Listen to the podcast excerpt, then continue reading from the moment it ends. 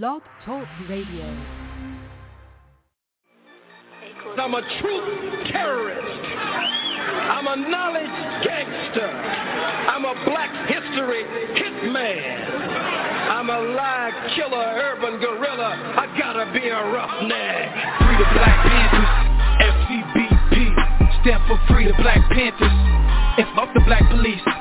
That 13th Amendment, trying to make a slave of me. You can lock my body, can't trap my mind, not forever be free. Okay, free the Black Panthers, FCBP, stand for Free the Black Panthers, and fuck the black police. Feds infiltrated our movements for black leadership roles, but we still here, in the bill here, of COINTELPRO. Show, they got me started, lion-hearted, I'm the new Mufasa. And I'm all about Umoja, first in Nguzo Saba. Let's bring back the black families, we need our father. Single mama, son and daughter, that's root of the problem. Wise up, we rise up, unity so powerful. Black banks, black schools, black on, black power moves think this shit gon' be televised. Black power, be scared guys that be standing there like they paralyzed We say fuck the system, cause we above the system We keep ARs and pistols, shotguns that's worth a crystal. But that's for self-defense, make sure we have no issues. Be sure to leave it at the door if you have it with you. This for them freedom fighters that lost their freedom. Until they freedom, we screaming carpe diem King Khalid Muhammad. We gon' make your day a holiday. I fuck me promise. Free the Black Panthers. FCBP Stand for Free the Black Panthers. And fuck the black police. That 13th Amendment. Tryna make a slave of me. You can lock my body, can't trap my mind. Not forever be free. Okay, free the Black Panthers. FCBP Stand for Free the Black Panthers. And fuck the black police Feds infiltrated our movement. For black leadership roles But we still here, in the bill here. Up coin tail COINTELPRO RBG, RBG, RBG, RBG, RBG, RBG My sisters, my brothers, the council, the elders, cause that's really all I need. We suited, we booted, don't do it, you stupid, we head to the armory. Black woman and goddess, regardless, my heart just don't fuck with misogyny Bullshit that don't tolerate it. Melanated, so you gotta hate it. Barack upped up another conversation. Trump finna get inaugurated, damn. Unify or die, NBPP.org First and foremost, the new Black Panther Party, no, no other Black Panther Party, we are not violent. We are for self-defense and self-determination. The most violent group in this country are the police. What is taking place by the police department to black people across this country is ethnic cleansing and genocide. It has escalated since the day that Barack Obama was inaugurated in 2008 we have a, a, a, people who are only 13% of the population, yet we make up 80% of the prisons. We have 50% unemployment rate in the black community, and it's actually even more than that because they're not counting our people that are in the prisons. The 13th Amendment said you could not be made a slave or indentured servant unless you commit a crime. The 14th Amendment forced our people to be subjects of this government. We never had any say in that. We need our own nation.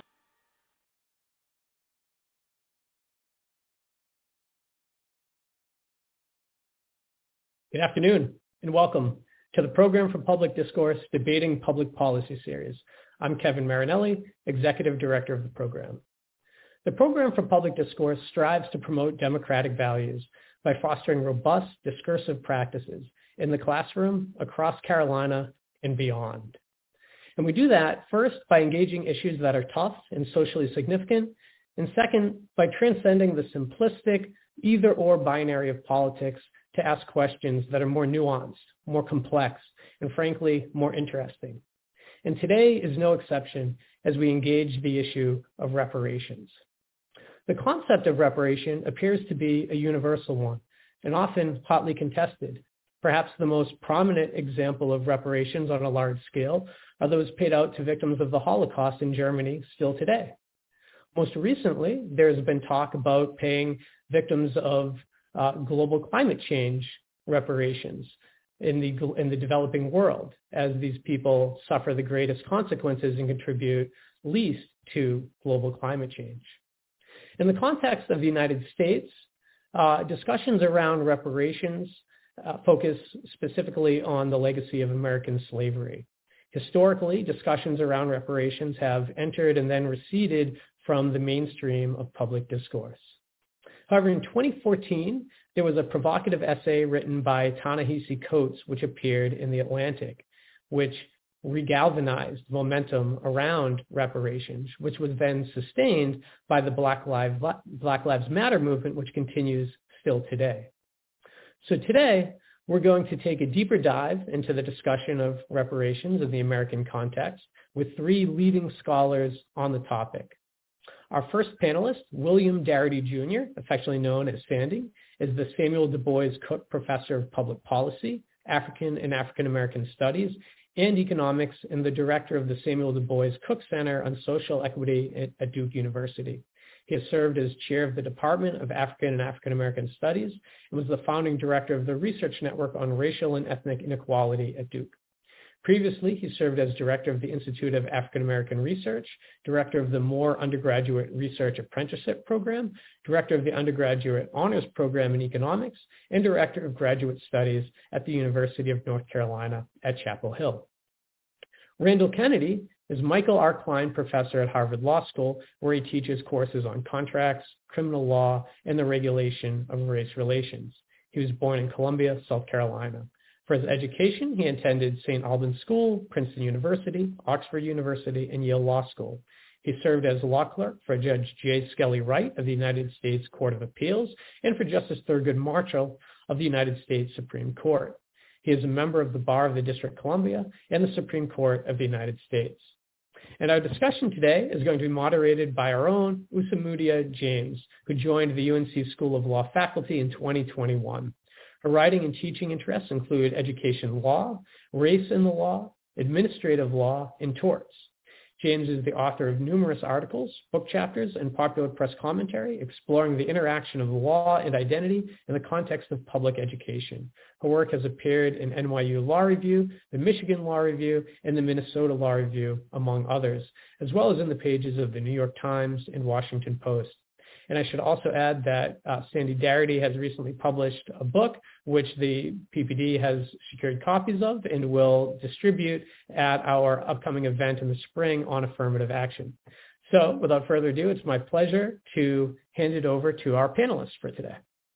Thanks so much, uh, Kevin, and welcome to all our participants, whether you are joining us from far away or from someplace here on campus. We're delighted to have you. I'm also delighted to have our two discussants with us today. Hello, Professor Kennedy. Thanks for being here. Thank you. Hello. Thank you. Hello, Professor Darity. Thank you for being here. Thanks for having me.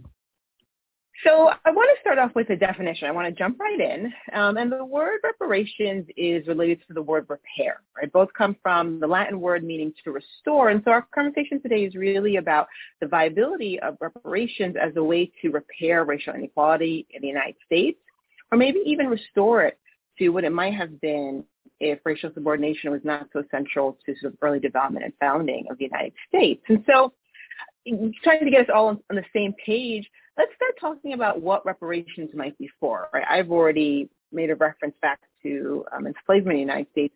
What would reparations be for? Professor Darity, I'll start with you. Well, let me start by attempting to define reparations. Uh, the definition that Kirsten Mullen and I use in our book, From Here to Equality, is uh, reparations is a program of acknowledgement, redress, and closure for a grievous injustice. So this would be a general definition that would be applicable to any instance in which there is some sort of compensatory action that needs to be taken for an atrocity or for a series of atrocities. And by acknowledgement, we mean that the culpable party admits that it has committed such a grievous injustice and simultaneously makes a commitment to engage in an act of restitution for those atrocities. The second component, redress, is the actual act of comp- compensation, usually taking the form when we're concerned about victimized communities, usually taking the form of some type of monetary payment, whether it's uh, the uh, payments that were made to victims of the Holocaust that were previously mentioned by Professor Marinelli, or in the U.S. case, payments that were made to Japanese Americans who were subjected to unlawful and unjust mass incarceration during the course of World War II. And then the, the, the third component of reparations, and under our definition is closure, which is the point at which the uh, culpable party and the victimized community come to an agreement that the account has been settled. And uh, at that point, the victimized community will make no further claims for restitution on the uh, uh, from from the culpable party unless there is a renewal of the atrocities or there's a new wave of atrocities that takes place directed against them. Okay. So in the United States, what might we see? Let's say we were making reparations. To what would reparations be responding? Well, there's a host of atrocities that have been committed by the United States to which reparations could be responding. But I think in our conversation today, I, obviously our primary concern is about reparations for African Americans. And uh, from that standpoint, uh, reparations would be something that would be enacted for the purposes of addressing the full array of atrocities that have been directed against Black Americans from slavery into the present moment. So this would include uh, the period of legal segregation in the United States, which was uh, was which was accompanied by a wave of upwards of 100 massacres that took place all across the country. In the year 1919 alone, there were about 35 of these massacres that took place where white terrorists not only murdered black Americans, but also seized and appropriated their personal property. Uh, and then uh, in the post-civil uh, rights period, we have ongoing mass incarceration. We have we have police executions of unarmed blacks. We have ongoing discrimination in housing, credit, and employment markets. And most significant from the standpoint of the project for reparations that I envision is uh, the, the persistence of a massive racial wealth gap, which constitutes the, uh, the best cumulative indicator, cumulative economic indicator of the intergenerational consequences of white supremacy in the United States. And so from my perspective, the, the, the minimum condition for a reparations program for black Americans whose ancestors were enslaved here is a project that would eliminate the racial wealth gap, which would require an expenditure of at least $14 trillion. Okay. So I want to talk about time as a key site of contestation when we're thinking about uh, reparations. Um, Yuvraj Joshi, he's a faculty member at Allard, talks about how Americans think about the past. Uh, his argument is that whites think about the past as past, right? So maybe Black Americans think about the past as constituting the present. And those are different lenses for thinking about how far back reparations might go. Professor Kennedy, do you have thoughts about the timeline, right, that we've already invoked in terms of what reparations would be responsive to? Well, well my cons- oh, I'm, I'm, sorry. sorry. Did, I'm sorry. I thought I thought the question was asked to me. Am I incorrect? No, I, I, for it. I, that, that's fine. Sure. Yeah. Either Professor Kennedy or Professor Barry, whoever wants to. Well, well let me defer. Let me defer to, to, Professor Kennedy. Go ahead, because he hasn't had a chance to speak yet. No, I, I, I'm, I, I was simply going to say that um, uh, in, in, terms of setting a, a, you know groundwork for our discussion, I'm I'm happy that in the definition um, segregation has been mentioned a number of times. Oftentimes when we think about, uh, you know, the reparations discussion, slavery bulks very large, and obviously it it it it probably should and it can. Um, I think though that sometimes it's useful to think about the age of segregation because the age of segregation does um, you know it's it's it's more recent. It's part it's part of living history. Oftentimes we think about reparations and slavery. People say, well, yeah, but you know, there are no more slaves. The slaves are dead. The slaveholders are dead. Uh, that's, you know, long, long, long ago, as if this was a time when the dinosaur roamed. Well, you know, the fact of the matter is there are millions and millions and millions of people who are alive who have been touched by the segregation regime. And um, I think that by talking about segregation, um, Boris Bittker in his book, wonderful book, you know, The Case for Black Reparations, made a point of urging a focus on segregation to get out, to, to make people think about the, you know, the, the, the um, how present the history of uh, racial oppression has been. It's not long, long ago with people who were dead. Nope. It's people who are alive with us. Uh, you know, our, our parents, our siblings. The segregation regime is something that is part of um, our, you know, our, our living memory. That's the only point that I'd like to make. Professor Darity, go, go, go right ahead. No, I, I think I think we're in agreement here. Uh, I, I was going to say that the same people who say that slavery happened so long ago are frequently the same people who walk around with the trappings in the Confederacy. Uh, so uh, there's some inconsistency in terms of their view about what is past and what is not past.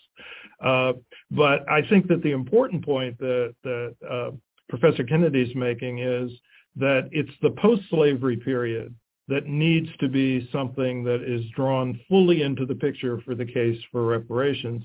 And I would argue that it's federal policies that took place in the aftermath of slavery that have maintained and perpetuated this enormous racial wealth gap. Uh, I would start with the uh, the point at which the formerly enslaved were promised 40 acre land grants as restitution for their years of bondage uh, land that they never received, while one and a half million white American families received 160 acre land grants in the Western territories under the Homestead Act uh, as the nation completed its colonial settler project in, in the Western territories. Um, and uh, Trina Shanks Williams estimates now that there are 45 million living white Americans who continue to be beneficiaries of the Homestead Act land patents. Um, in addition, as I mentioned, there were upward of 100 massacres that took place across the nation, conducted by white terrorists, where they seized and appropriated black-owned property. That was another mechanism for deepening the black-white wealth gap. And then in the 20th century, the federal government shifts away from land distribution as its means of asset building to home ownership and the promotion of home ownership. And it does this in a highly discriminatory fashion. We can start with the presence of restrictive covenants that are supplanted by a federal policy of redlining, which was a public-private partnership between the Federal Housing Administration and local banks. And then we had the GI Bill, where uh, the home ownership provisions in the GI Bill, the subsidies and supports for home ownership, were overwhelmingly given to returning white veterans from World War II and not given in any significant degree to returning black veterans from World War II, further reinforcing the racial wealth gap. So it's a host of things that took place after slavery ended that are really critical from my standpoint in the case for reparations. Can I, I ask? Can I ask, Professor Darity? Listen, you know, we American history is awash in injustice and and let's just focus on for, for, for now. Let's just focus on the injustice that was um, uh, imposed upon uh, African Americans.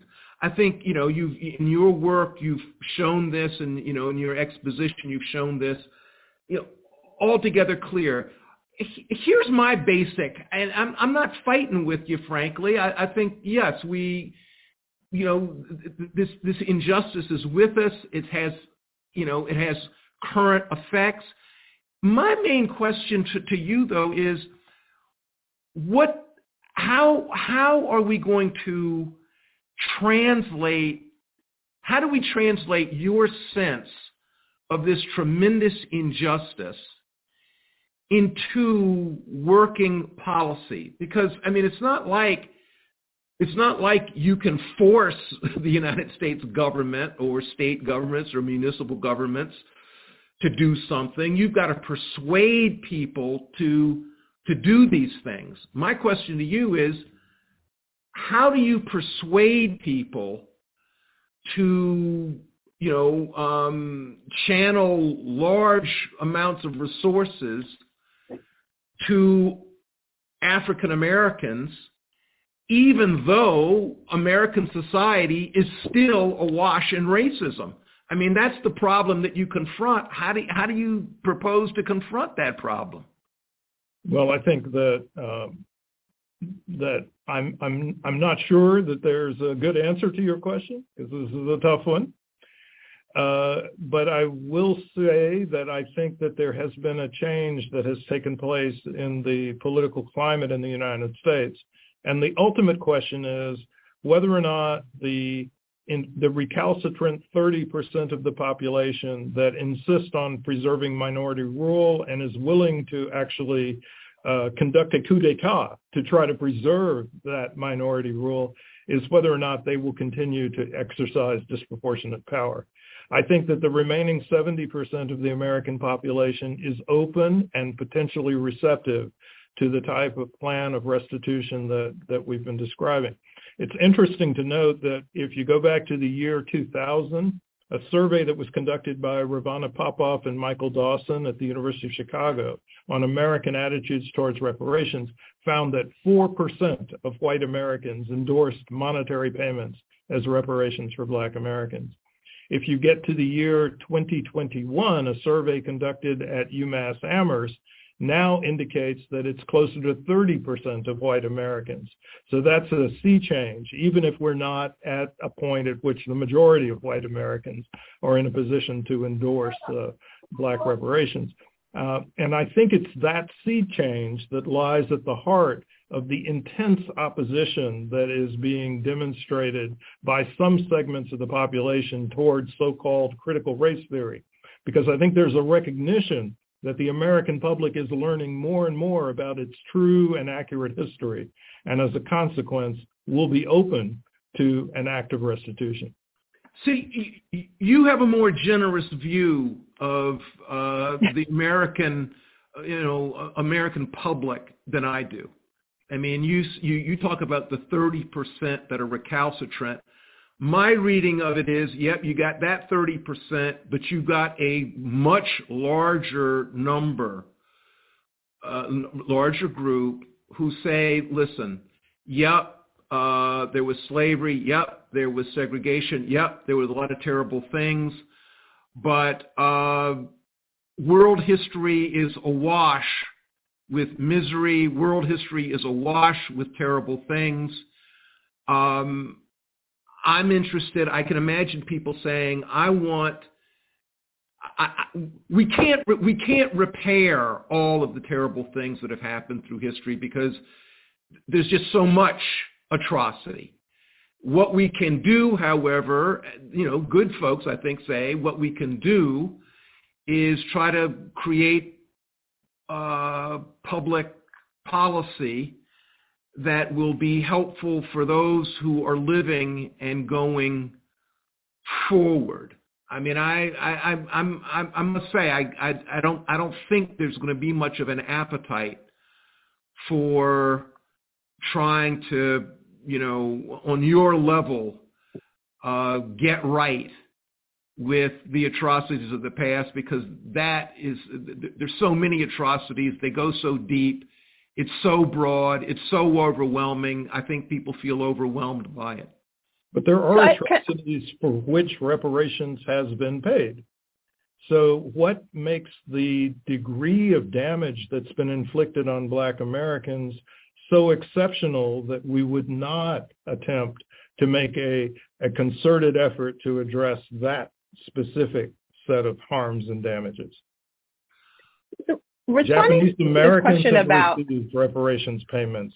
Yeah. Families that lost loved ones in the course of the 911 attacks, for which the United States government itself was not responsible, have re- received payments.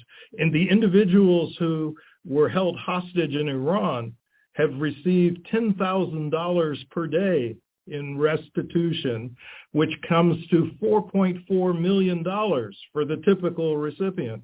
And the United States government didn't hold them hostage.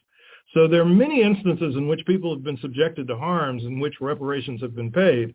I'm not sure why you want to make the case for black Americans continue to be the outlier of an injustice that has not been addressed by the United States government, which lies fully in the hands of the United States government. I think our moderator wants to break in here.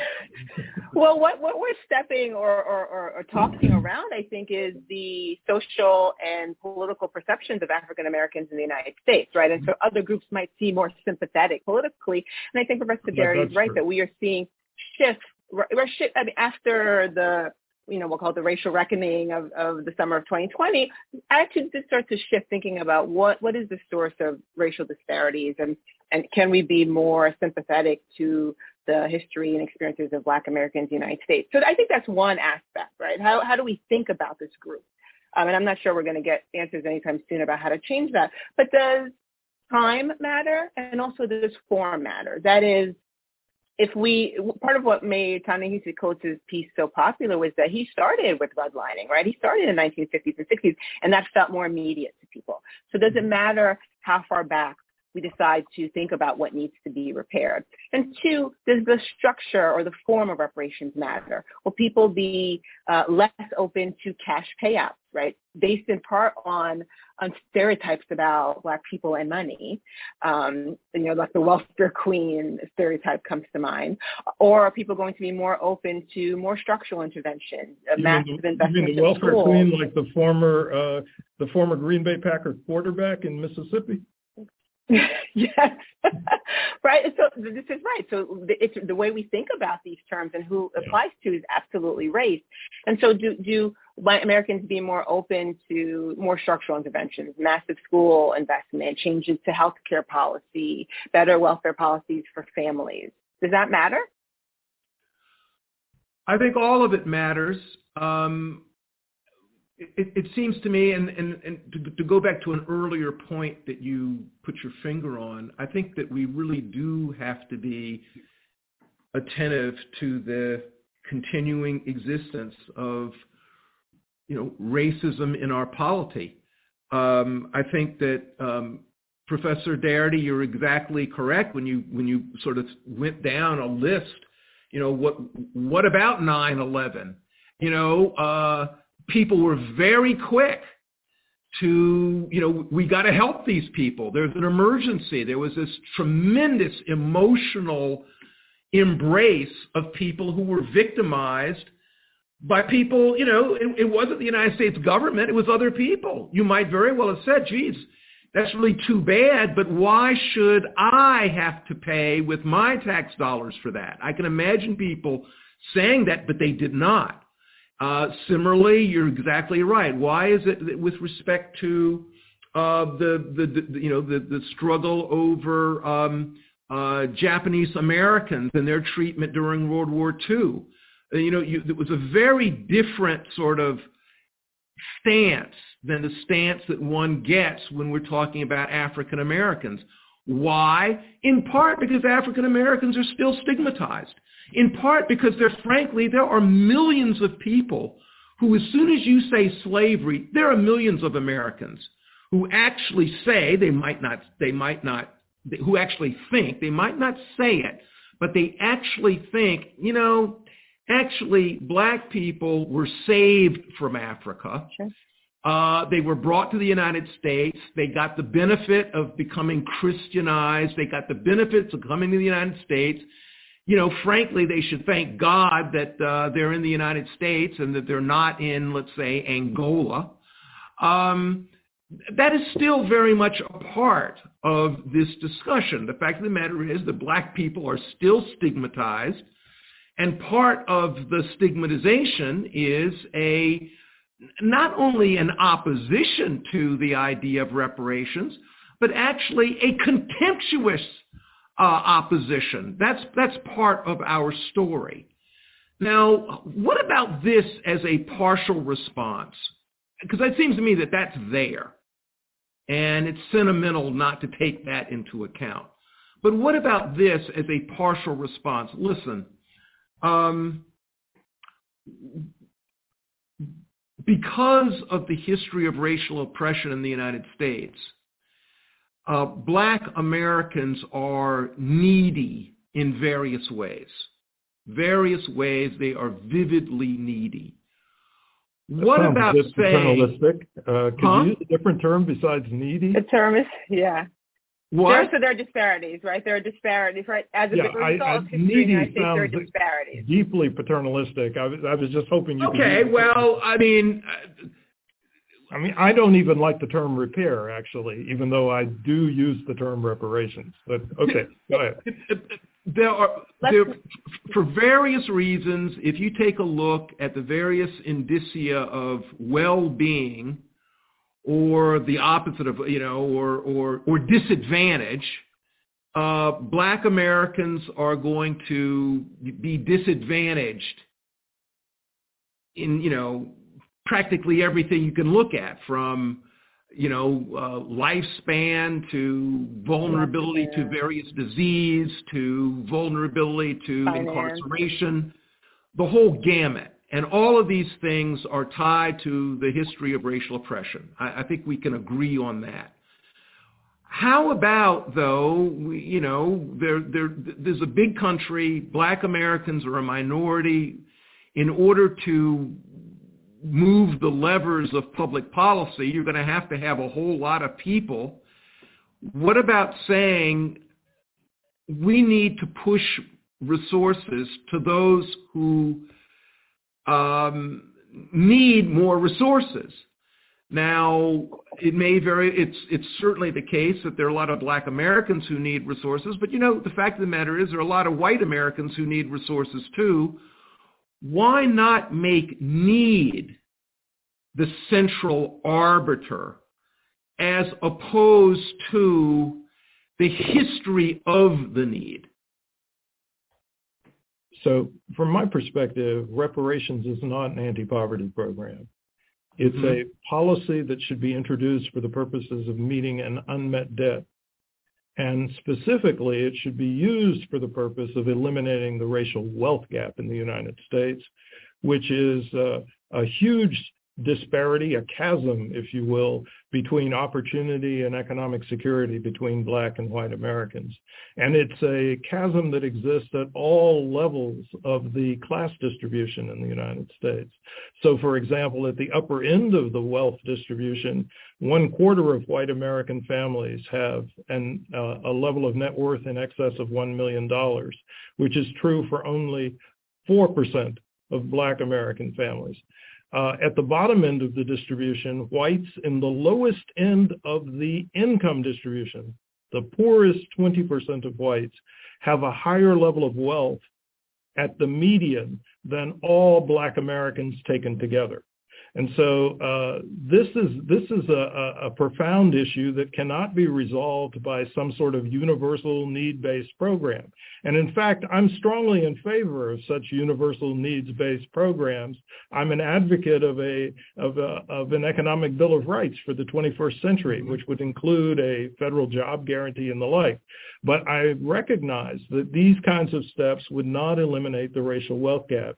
Universal programs will not eliminate the racial wealth gap. Indirect race-specific programs will not eliminate the racial wealth gap. People frequently talk about giving black Americans scholarships. But if you look at the data carefully, you'll find that black heads of household with a college degree have two-thirds of the net worth of white heads of households who never finished high school. This is all a function of the intergenerational transmission of wealth advantage that is held by white households in contrast with black households. I think the, the last comment I'd like to make in this context is I don't think we should be imprisoned by inaccurate and false beliefs that might be held by a significant segment of the population. As I said earlier, there's 30% of the American population that's wholly intractable. There's another 30% that now says that they favor reparations for black Americans.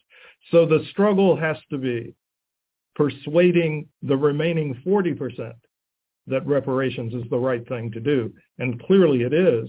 And now we're at a point at which we're addressing the logistical dimensions in a detailed way. And, that's a major step beyond simply arguing over whether or not reparations is a good or a bad thing. Wouldn't you agree that there's only a certain amount of uh, time, energy, resources that can be devoted to um, you know channeling resources to various parts of the, the population. If, if that is true, don't we have to make choices about priorities? So for instance, for you, Professor Darity, if, if you were put to the choice of either of, you know, um, economic bill of rights, universal economic bill of rights, uh, as opposed to um, reparations for African Americans, if, if, if it was a choice of which of those two things you were going to prioritize, which one would you choose to prioritize? Well, well, first of all, I don't want to accept the scarcity principle. Well, why not? I mean, don't you I think we can to? do both. We can absolutely do both. In, in a country of 300 million people, there should be a sufficient amount of energy and effort that can be put forward to accomplish both sets of goals. However, if you we haven't done either one. If you're asking me what to prioritize, independent of the question of whether or not we have to choose one or the other, yeah. I am going to prioritize reparations at this point because it's a debt that's been unpaid for close to 160 years. Mm-hmm. Is this about both uh, Professor Darity, you were very clear that there is a specific economic component that needs to be responded to. So it doesn't just seem as if it's about a, a, symbolic value, right? Although in your response about there's a debt that has to be paid, there's something here that's sort of psychic, like this is owed, right? But it, it seems to me but, that you're but also it's making a, a, it's a that consequence. This, it's a consequence of the intergenerational ramifications of the failure to meet that obligation in the aftermath of the Civil War and yeah. what it has meant in terms of the uh, the opportunities and, and lack of economic security for living Black American descendants of persons enslaved in the United States. So I want to talk a little bit then about how we figure out who's eligible. Hmm. Um, you know, I think there might be places of convergence and divergence here for both of you. Uh, Professor Darity, I know you've talked about this in detail. Who would be eligible for reparations, assuming we were going to move forward with uh, policy reparations for Black Americans? So it would be the descendants of the freedmen who were denied the 40-acre land grants. And so this would be uh, living Black Americans whose ancestor, who have at least one ancestor who was enslaved in the United States. Uh, and so, you know, Kirsten Mullen and I, uh, and Mullen and I have advanced two criteria, which are related to what I just said. The first is a lineage standard. An individual would have to demonstrate that they have at least one ancestor who was enslaved in the United States. Uh, the quality of genealogical research that's been done on the African American community is is extraordinary now. Uh, and uh, so this is something that is not uh, an impossible mission by any means. And in our book, we actually advocate that the federal government provide free genealogical services to mm-hmm. anyone who's trying to establish a claim on those grounds. But there's a second criteria that must be met also, which we refer to as an identity standard an individual would have to have self-reported or self-identified themselves as black, Negro, African American, or Afro-American for at least 12 years before the adoption of a reparations plan or a study commission for reparations uh, to be eligible to uh, to be eligible to receive uh, the benefits of this program. Can I can I push you push back on you a little bit on this one because I, I must say that this aspect of of your of your project um, I find I find disturbing. Let me let me put, let me try to push back as, first. As a black South Carolinian, you yes. In fact, let's start there. Let's start there. Let's That's start right. There. Okay. I'm from. I was born in 1954 in Columbia, South Carolina.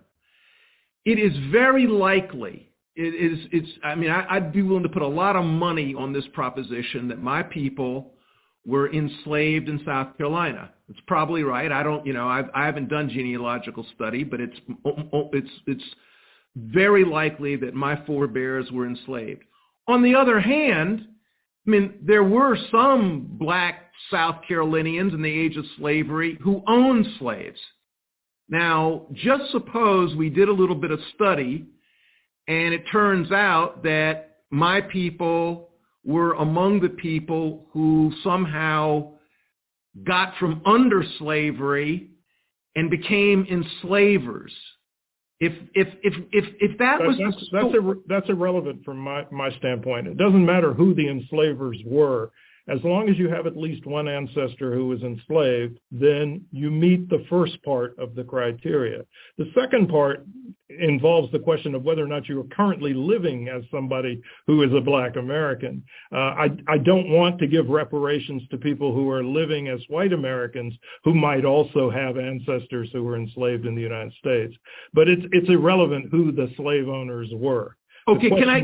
Whether or not you had any ancestor who was enslaved in the United States. I mean, virtually all of us have white ancestors who potentially were slave owners, and that Right. does not obviate the horrors that have been inflicted on people who are descendants of the persons who were freed at the end of the Civil War.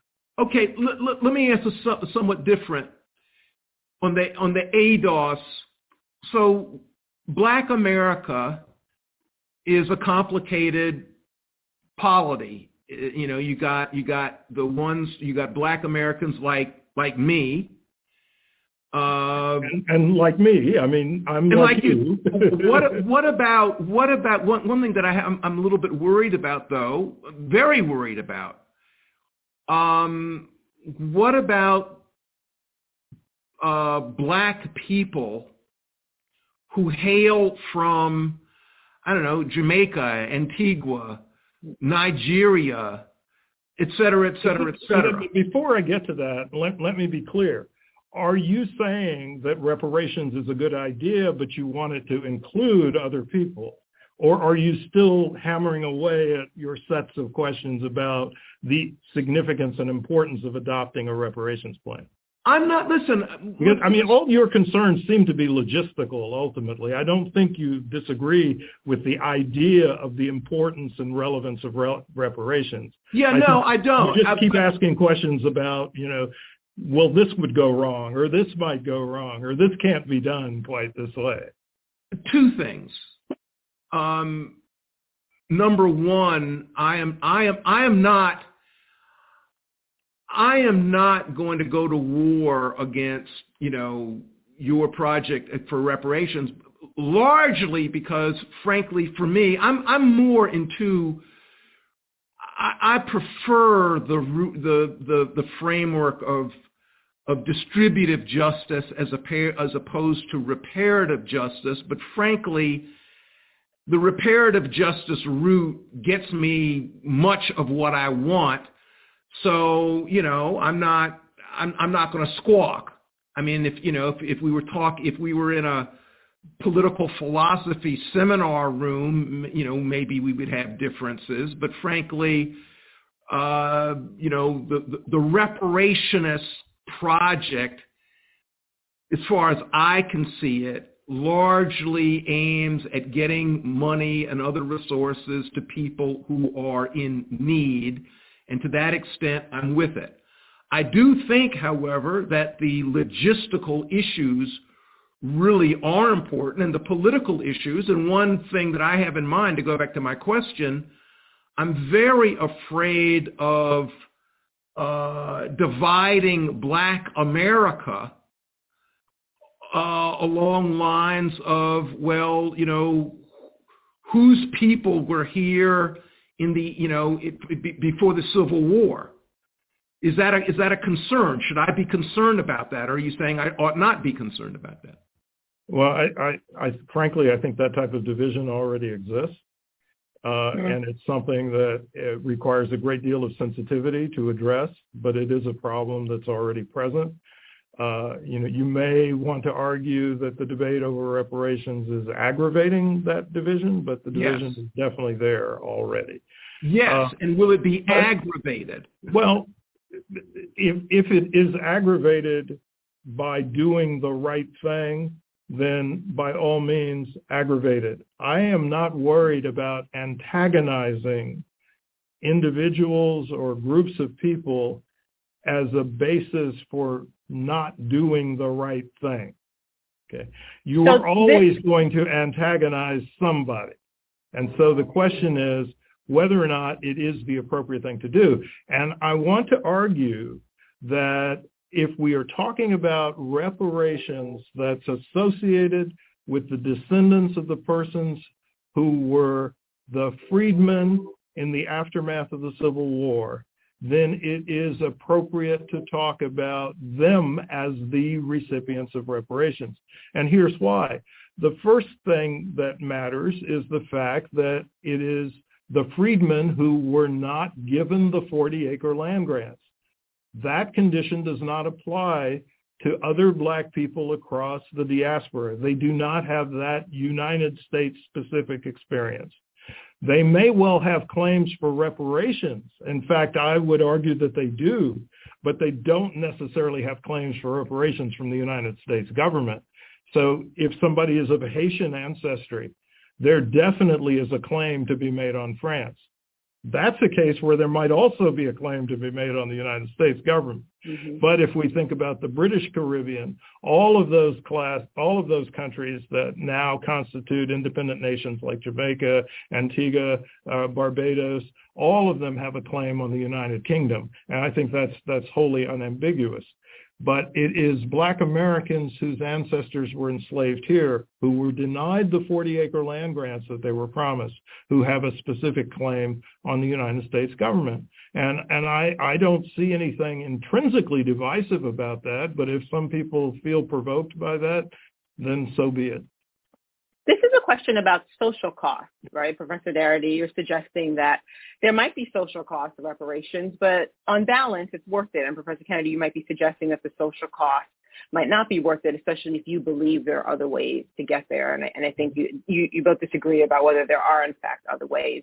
So I want to flip the question. What is the social cost of not having a focused conversation or or or thought project or, or political movement for reparations for Black Americans in the United States, right? That is, if we abandon this project um, and think we're going to do something that's broader or more universal based on uh, societal-wide disparities, what are the political and social or cultural costs there? Oh, there are costs because I mean, obviously, there are people who uh, have have invested very strongly in a reparationist project and are going to feel wronged if that doesn't proceed. And, you know, is that a social cost? Yeah, it's a social cost. And I think it's an important one that people ought to, ought to uh, you know, take in, in, into account. For the, the social cost is not purely attitudinal. It's substantive. Uh, and the most substantive consideration is the following. Uh, for 160 years, Black Americans have been seeking full citizenship in the United States. And uh, it would require a reparations plan for Black Americans to have the material basis for full citizenship.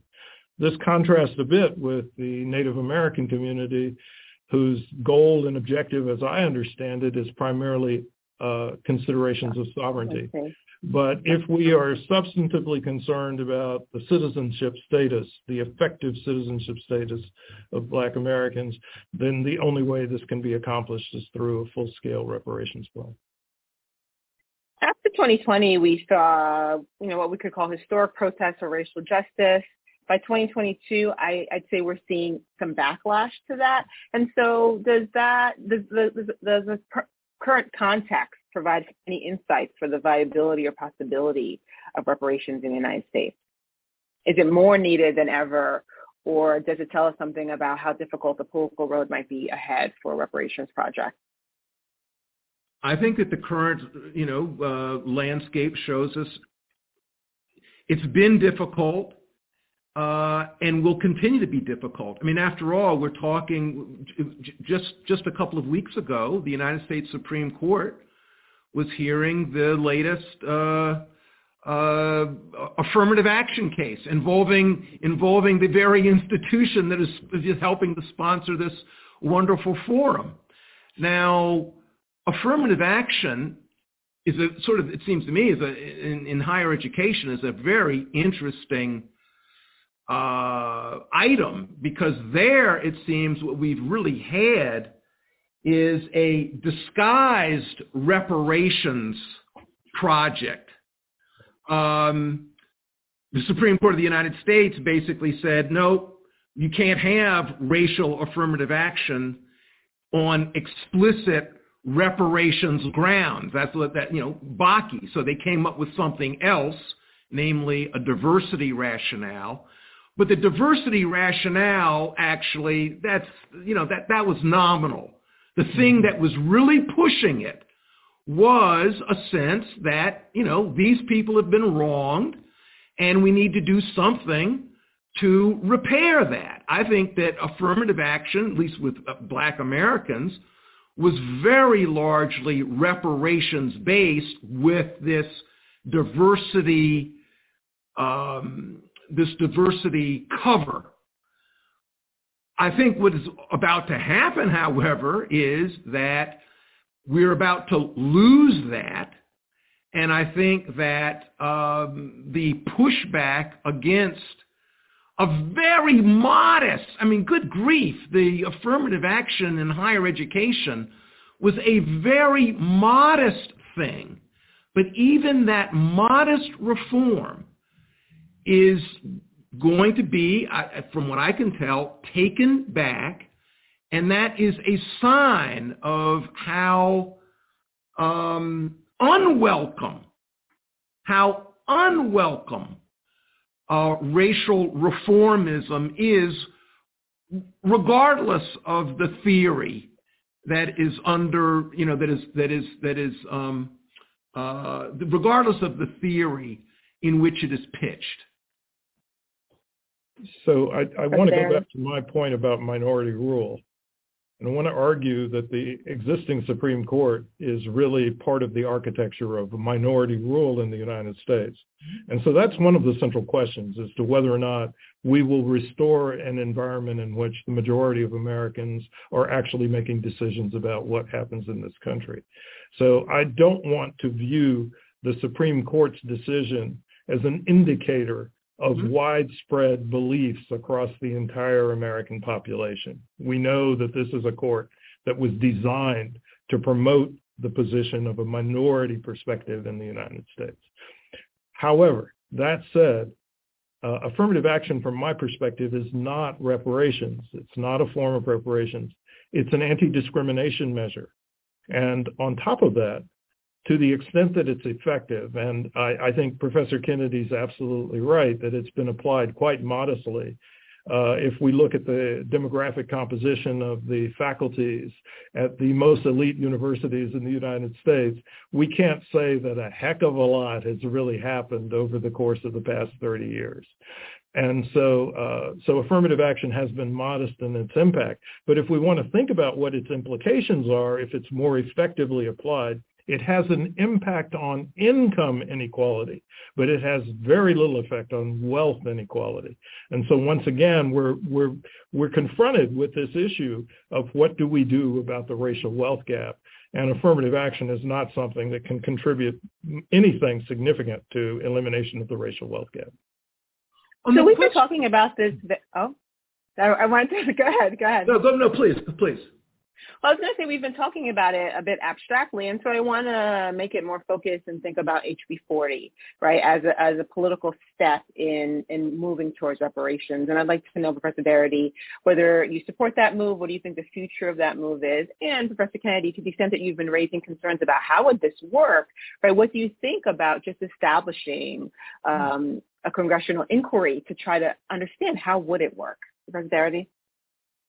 So I think that the idea of having some form of a congressional inquiry or a presidential commission for that matter to develop and design appropriate proposals for reparations uh, is not a bad idea. uh, it was a, a, strategy that was pursued as a prelude to the Japanese American reparations. There was a commission that produced a, a very important report that uh, that prompted the development of a plan of reparations for Japanese Americans. And so I, I don't think that that's a bad idea.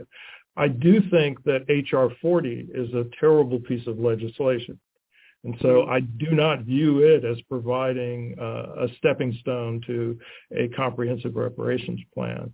And uh, I, I, I, don't think I should elaborate at this point, but I would like to refer people to uh, Uh, an editorial that Kirsten Mullen wrote for Bloomberg in which she detailed the weaknesses in HR 40. And I encourage people to take a look at that.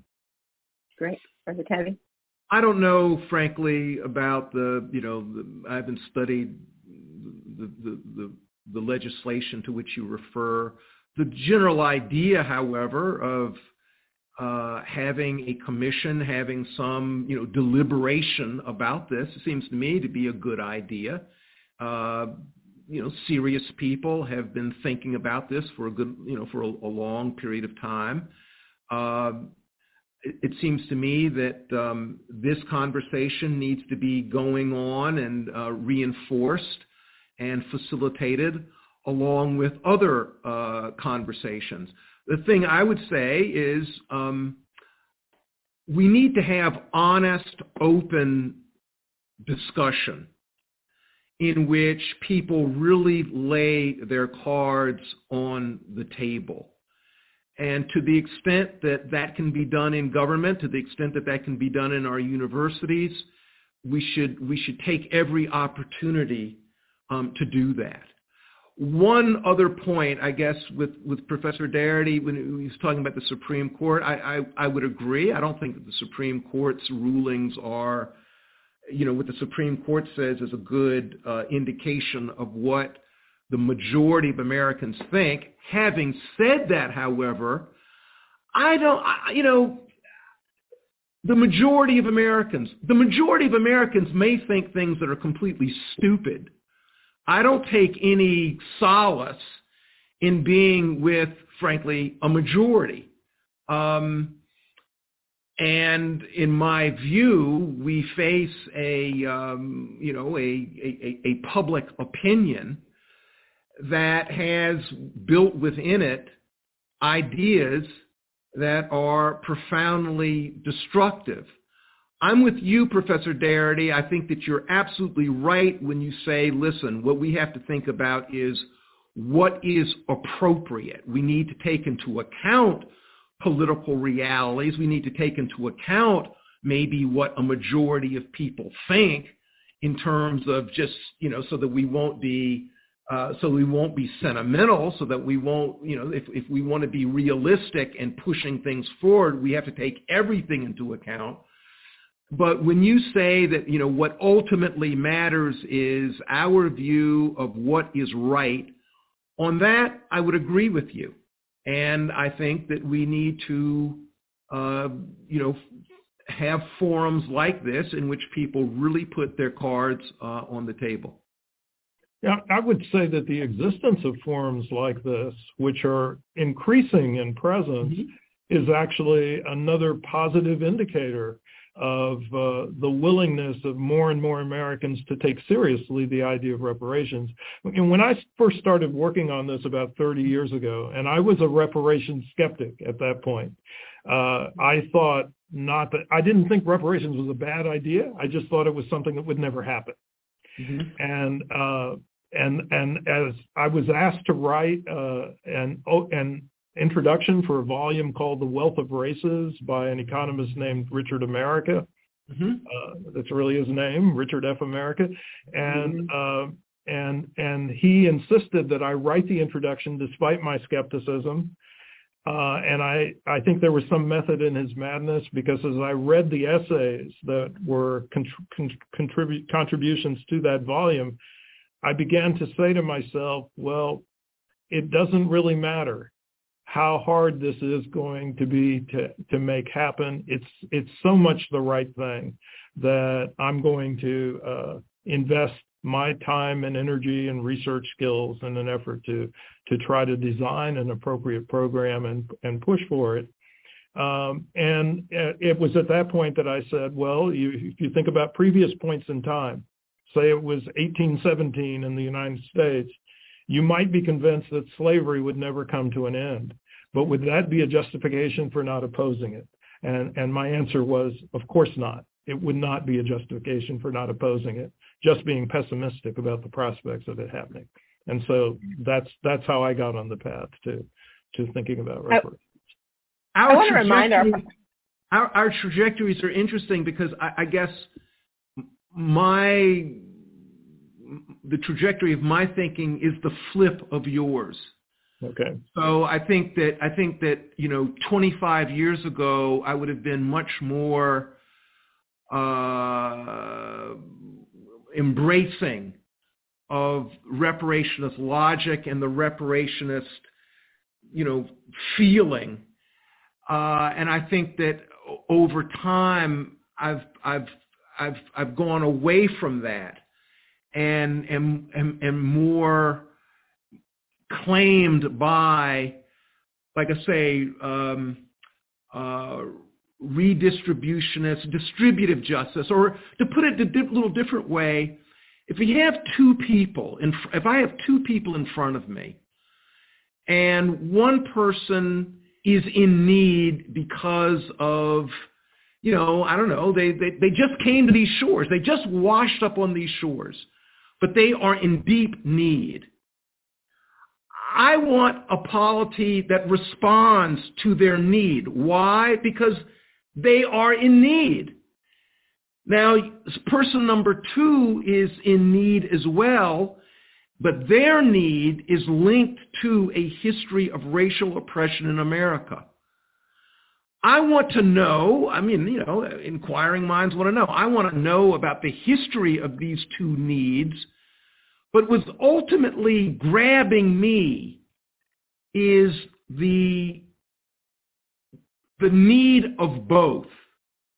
And it's it's it's that issue of need that grabs me more than the issue of the history of the need. And I guess what concerns me is in at least with some reparationists, I get the sense that it's the, it's the history of the need that actually is more important than the present sense of desperate need itself.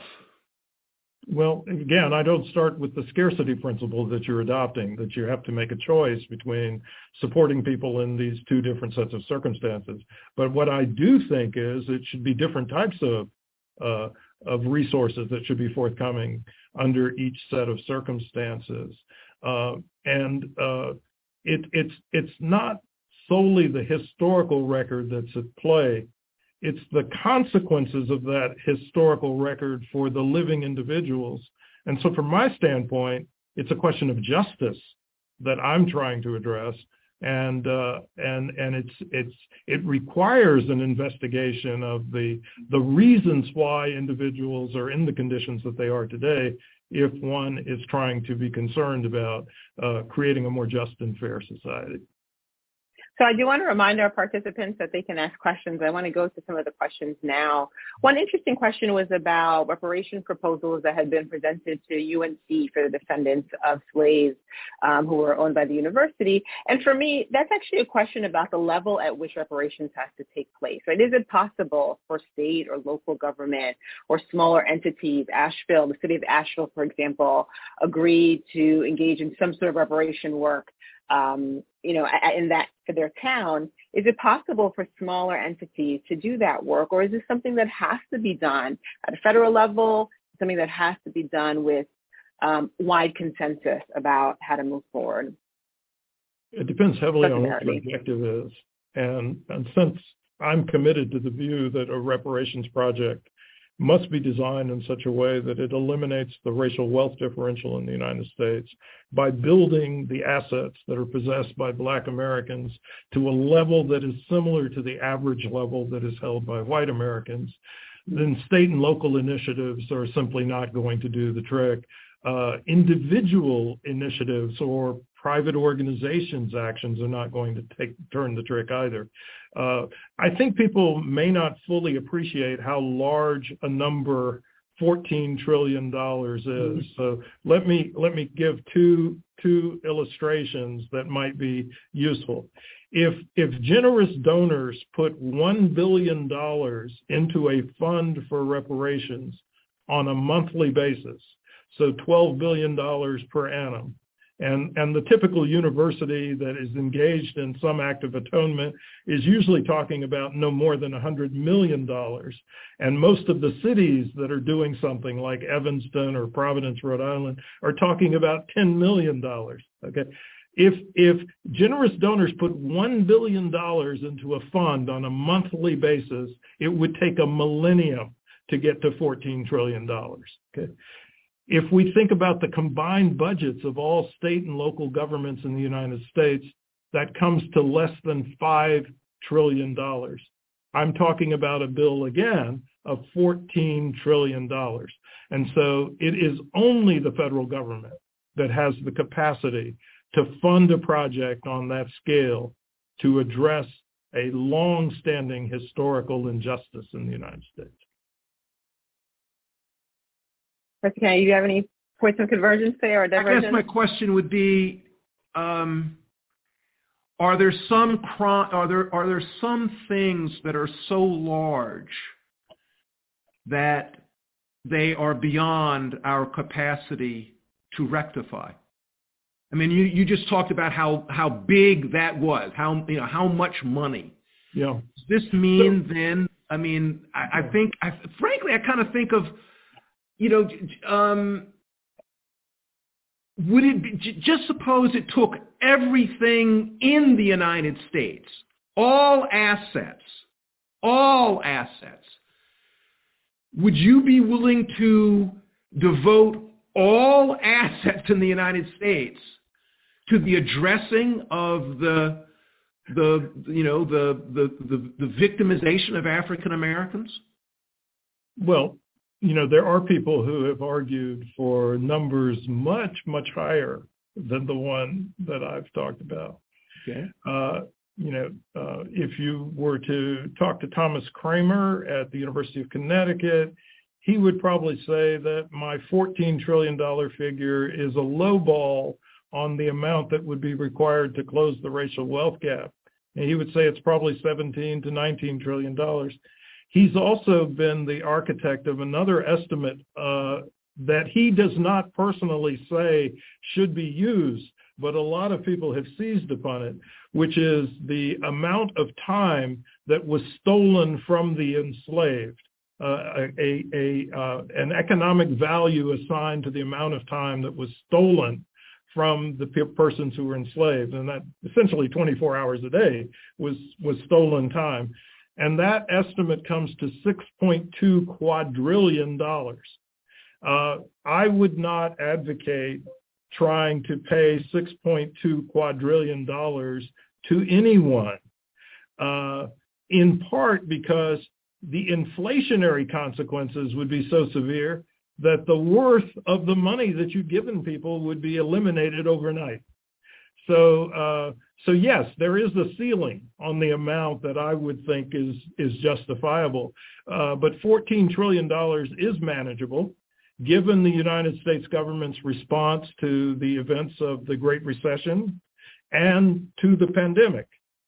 Uh, okay. And so, you would not necessarily have to pay the $14 trillion out at one time. You could do it I wouldn't want to do it any longer than a decade, but you could spread the money out across the course of a decade. And that would be an entirely manageable project for the federal government.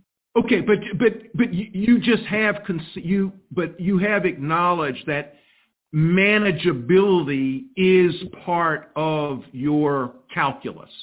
Yeah, no, absolutely. I mean, right. you know, there's a famous observation that Frederick Douglass made many years ago. You know, he said it would be impossible to come up with an amount that would truly compensate the formerly enslaved for mm-hmm. the horrors that they had been subjected to. But he said, it doesn't mean you shouldn't try. Mm-hmm. Okay. So uh, we've had some questions about logistics, and one is, Professor Darity, do you believe that if you got the number you wanted, it would actually close that gap? And how would that gap stay closed, assuming mm-hmm. discrimination endures? So, um, I, you know, once again, I, I, I think we can walk and chew gum at the same time. I certainly, you know, am an advocate of continuing to work to eliminate discrimination. Uh, but the key factor that produces the racial wealth gap is the uh, is the unequal intergenerational transmission of resources between black blacks and whites. And what a reparations plan would do of the type that I'm describing is it would interrupt that unequal distribution of resources. So the question then is, is there some reason to think that the racial wealth gap might reopen? Uh, and there are some people who've argued that that's a possibility. Uh, I would say that's only something to worry about if, in fact, the reason why it reopens is because of atrocities that have been directed to uh, against Black Americans, in which case you reopen the case for reparations. Um, and so you would have to ultimately eliminate the factors that produce the racial wealth gap to be able to have a sustainable reparations program where you could meet the third condition in our definition, which is closure. Mm-hmm. Mr. Kennedy, any thoughts about that? I mean, I'm already hearing you. I'm already hearing a potential uh, response about the difficulty we have as Americans about deciding what the source of problems are, right? And so how would we come to consensus that a reopened gap might be due to state sanctioned discrimination or racial subordination? No, I don't I don't I don't I don't have any further to add on that point. so um, so we had a question about thinking about reparations as sentimental. Um, and this goes back to this question about stigma and how we think about different groups. Um, and so is there, is language like that signaling something about how we think about the, how meritorious each group is? Would we use words like sentimental for thinking about Holocaust survivors and their descendants, right? Or the descendants of people who were interned because they were Japanese?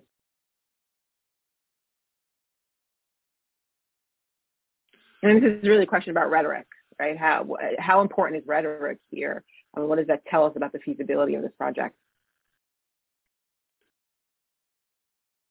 Well, you know, there there are people who have said don't use the term reparations because that uh, raises some people's hackles. Find another term. And, and my response is, I'm not trying to do this out of any course of deception. I want this to happen because the vast majority of Americans agree that it is something that should happen. And so we will try to persuade people with the language that is as honest as possible. Mm-hmm. I respect that a great deal, Professor Darity. I really do. I, I, think, you know, transparency. In that spirit, let me ask you a question. I've, what about, so how do you deal with people who have done well.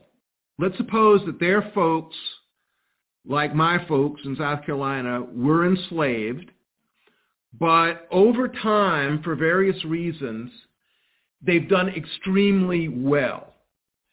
Do they get the benefit of reparations even though they have now done extremely well? Yeah, well, I, I said earlier, reparations is not an anti-poverty program. It is not de- needs-based in terms of the criteria for eligibility. Okay. It is meant for the individuals who are the black descendants of persons who were enslaved in the United States. And, so uh, Oprah, yeah, people did yes, reparations would, would be perfectly eligible. LeBron James would be perfectly eligible. Okay. If these individuals chose not to receive reparations, then that's their discretion. Mm-hmm. Keep in mind, when reparations was paid to victims of the Holocaust, no one asked how well they were doing financially in that moment. When reparations were paid to Japanese Americans who had been unjustly incarcerated during the course of World War II, no one asked how they were doing at that particular moment. That was not a factor that was involved in providing restitution for the harms that they had been subjected to. And the fact that a living black American might be doing fairly well financially does not mean they have not been subjected to the harms of white supremacy. No, it, it doesn't, and I, I, would agree with that. Um, the thing about history is so funny. I mean, how would you deal with the person who would say, "You're absolutely right," and you know, most of the time, oppression has very destructive consequences. We all know, however, that you know, social life is funny. Um, there were some very beautiful things that were the upshot of, you know, atrocity. So the blues, beautiful. Jazz, jazz blues. Yes, and one that's exactly right. And so, you know, what a, you know, so if one were to say, um, well, I mean, living that black get factored Americans, in too? Many of us who are living black Americans would not be here at all if it was not for the rapes that our ancestor foremothers were subjected to. So you could say that there are some things that are beneficial outcomes of atrocities, but that doesn't mean that the kinds of economic conditions and differential opportunities that are associated with the racial wealth gap is not something that affects virtually all black Americans today adversely. And that's what I'm focused on. I'm not focused on the question of cultural products and the like. I'm focusing on the question of differences in the capacity to exercise full citizenship in the United States that are anchored on monetary differences in resources. Mm-hmm. So uh, we're going to wrap up soon, but I want to invite each of you to get a final word about this topic before we close. Professor Darity? Um, I, I, just, uh, first of all, just let me say I'm grateful for uh, for this event, uh, for the conversation with Professor Kennedy, for for your uh, your active and and gracious moderation, uh, and that I'm hoping that it is conversations like this that continue to uh, produce an opportunity for people to think about reparations in a way in which they may not have in the past, in a more positive way that they may not have in the past. So uh, thank you very much for giving me the opportunity to join you all in this conversation. Let me echo, I'd, I'd like to echo what uh, Professor Darity uh, just said. Um, I think it's been a you know interesting and useful conversation. Uh, differences have been voiced, and you know people have given their best insofar as trying to address uh, their their differences. I also want to end by giving a tip of the hat uh, to Professor Darity. He has, for a long period of time, been focused on this subject and has very patiently and carefully sought to respond to uh, all sorts of uh, critics. And I really respect him for being so patient and so calm and so comprehensive in his efforts at responding uh, to his critics. Uh, you know, not everybody is going to agree about things. And they're going to be perfectly responsible, sensible people who are going to disagree. And, you know, intellectual, intellectual work should be about trying to persuade people based on evidence, based on argument. And I think that the Professor Darity has really been exemplary in uh, showing uh, how that's done. So I too want to thank uh, want to thank our host, thank our moderator, and I very much appreciate being part uh, of this forum. Well, I echo both of your sentiments and thank you both for joining us. I also want to thank our participants for joining us tonight. Please don't forget there's a survey to take out to, to fill out if you've enjoyed this programming. Um, so, and a recording of this event is going to be available on YouTube. I hope you all join us again for our conversations in the future. Good night, everyone. Thank you. Thank you.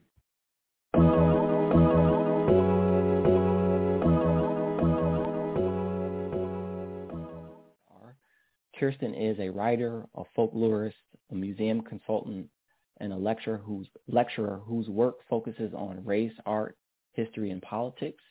And William is the Samuel Du Bois Cook Professor of Public Policy at Duke University.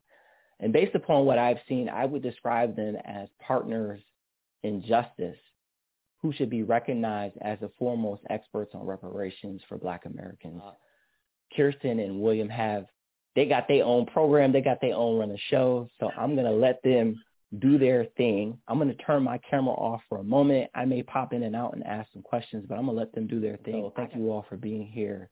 And Kirsten and William, the floor is yours. Thank you. Thank you so much, Langston.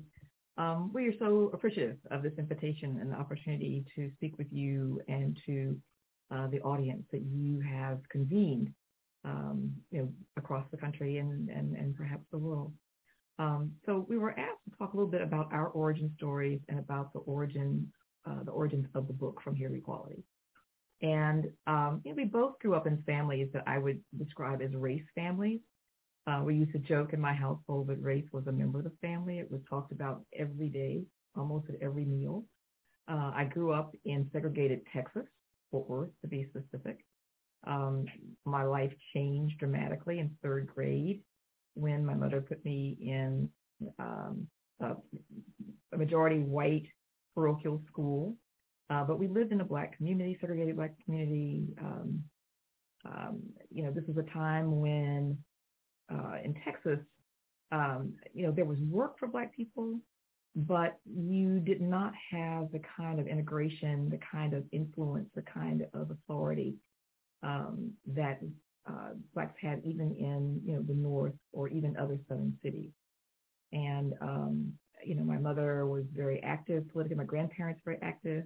Uh, my grandfather was a minister. He was a, a lifelong NAACP uh, member.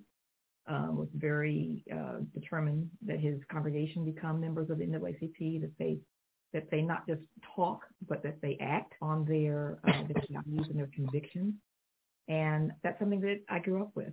Um, I also was very aware um, when I began to go to this majority white school and was invited uh, into the homes of some of my white classmates that there was this tremendous uh, difference in terms of the sort of material, um, what do you call that? Just the, um, you know, just the, the kind of lives that they were living, the material stuff of their lives. And, um, you know, I came from a, a working, um, you could say sort of upper lower, you know, upper lower class community. But these are hardworking folks, you know, who had two and three jobs, my mother included. Um, and so I knew that it wasn't a case of the black people I knew not working hard. You know, uh, it was not a case uh, of their not being smart. It wasn't a case that they were spending their money unwisely. Uh, but there was something fundamentally wrong I can remember bringing those questions to, you know, to the table, to the to the to the dinner table at my household. So, um, and then when our first child was born, uh, uh, my uh, my grandfather on my my father's side uh, said something to me that didn't really strike me at the time. Uh, when we presented our infant, uh, his great grandson, uh, he said he pronounced him the fifth generation, and I didn't quite, you know, understand what he meant, and I didn't ask him uh, at the time what he meant. But what he was what he was referring to was the fact that he was the fifth. He was part of the fifth generation born um, after, slavery. after, slavery. And um, so on my father's side, I am the fourth generation. But on my mother's side, I'm actually the third. Uh, my maternal grandmother, uh, Harriet Talia Farrell Mitchell, uh, is the daughter, or, or was, she's, she's now deceased, but she was the daughter of uh, someone who had, was born enslaved. And my children knew her, you know, into their adulthood. So if you're looking at slavery from a generational um, vantage point, uh, slavery was not that far, uh, uh, not that long ago in my family. Uh, my grandmother knew her father. she grew up with him, and so it was not a mystery to her uh, you know, knowing someone who had been born enslaved.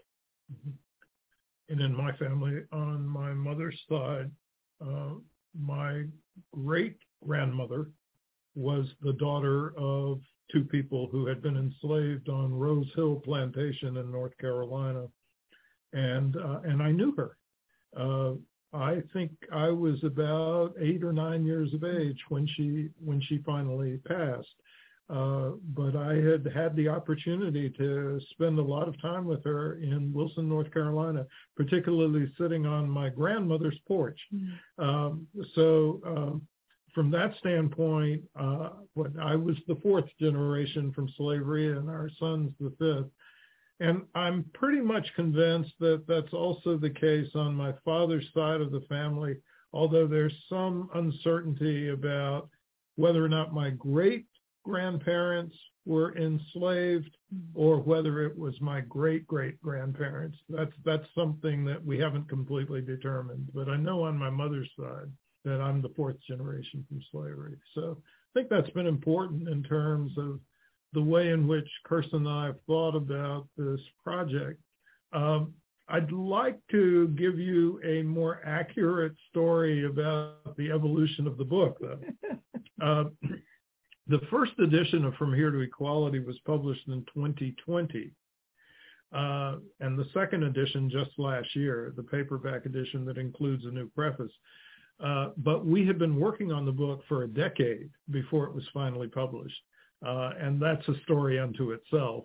Uh, you know, I think what we we basically completely revised, revamped a couple of versions of the manuscript before we were satisfied. Uh, but the ideas in the book are, are present in a number of things that we wrote prior to that. Uh, and one one example is the criterion for eligibility or the criteria for eligibility, which are, are, laid out explicitly in a paper that was published in 2003 in the American Economic Association's proceedings. And so, um, you know, I think that the ideas that we we develop in the book are definitely present in materials that we had written before then. Pay attention to your um, your efforts as the um, the writer of the introduction of a collection of essays on reparations. Yeah. So in 1989, Richard America, yeah, and that's really his name. Richard America asked me to write the preface to a book that he was editing called The Wealth of Races.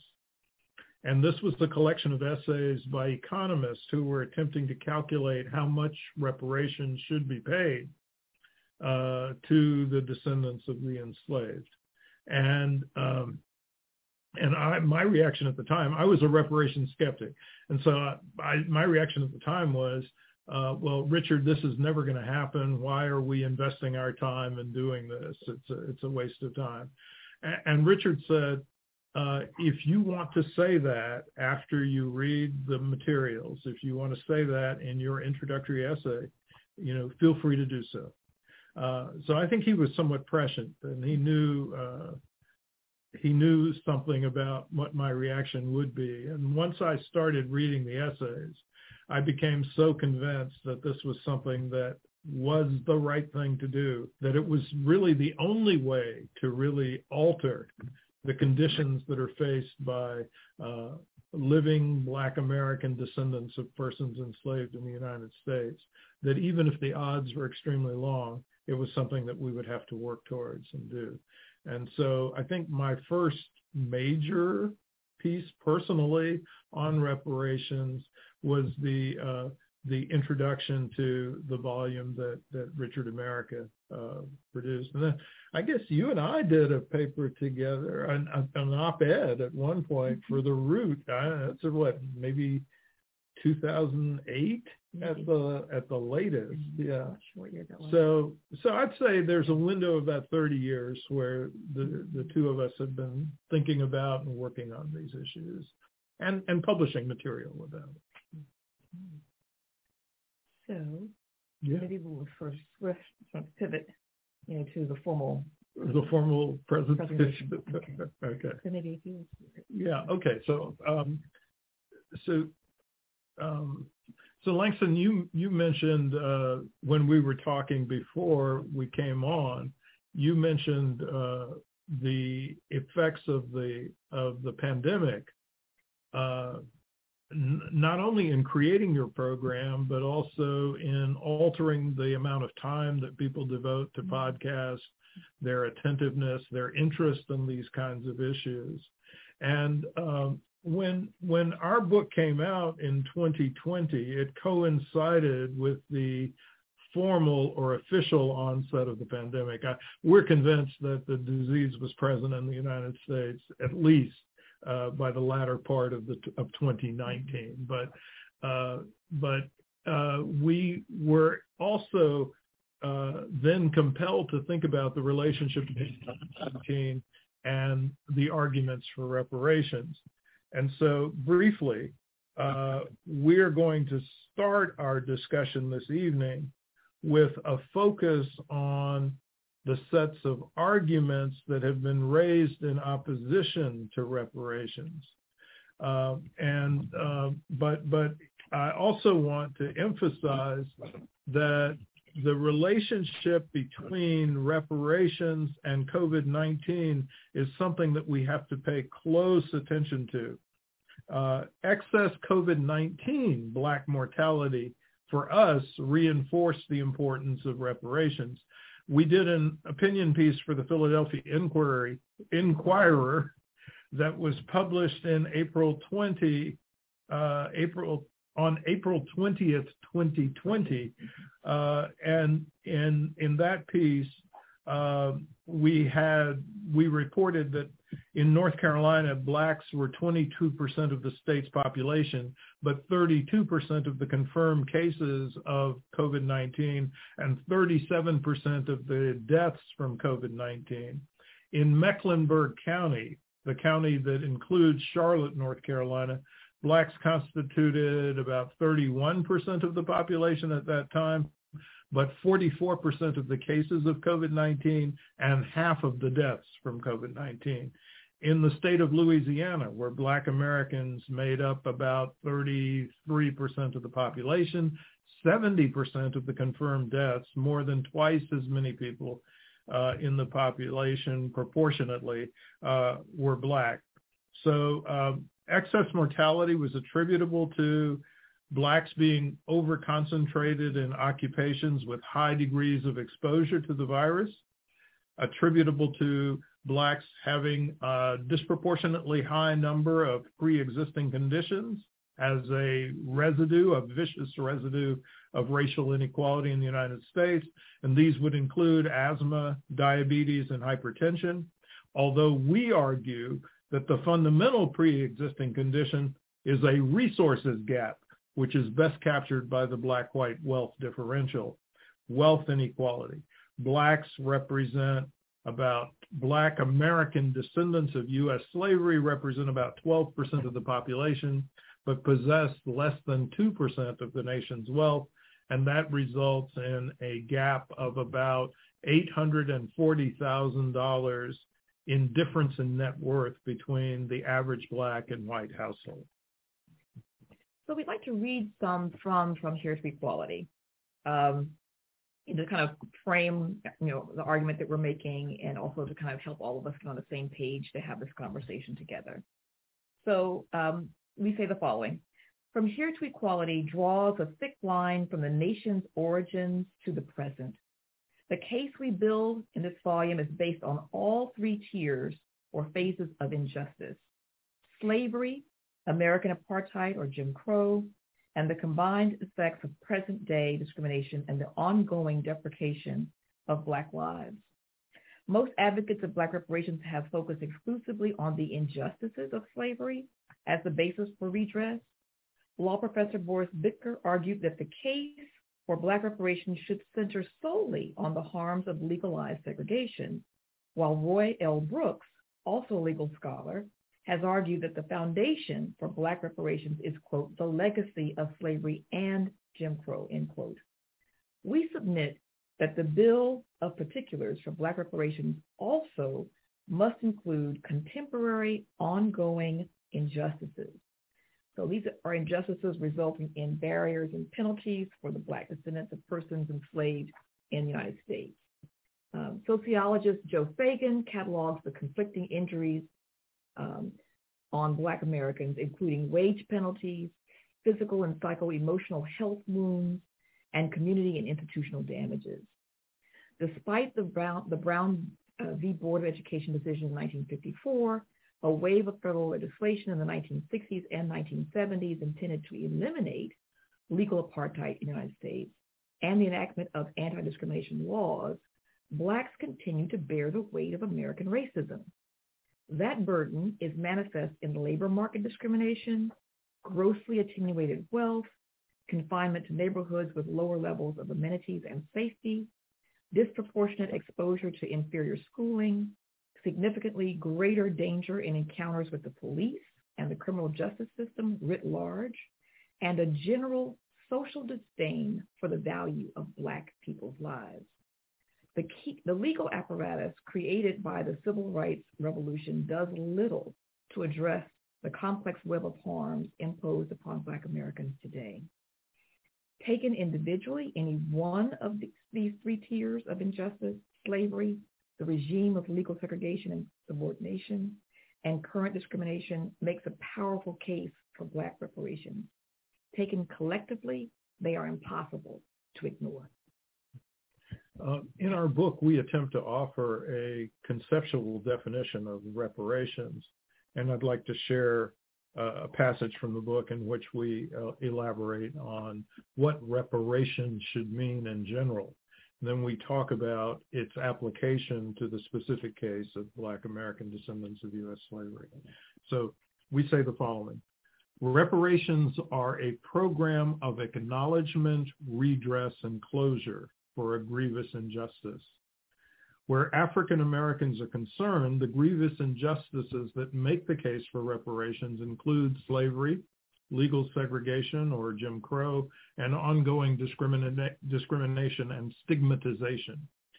ARC, ARC, the acronym that stands for Acknowledgement, Redress, and Closure, characterizes the three essential elements of the reparations program that we are advocating. Acknowledgement, redress, and closure are components of any effective reparations project Acknowledgement involves recognition and admission of the wrongs by the perpetrators or beneficiaries of the injustice.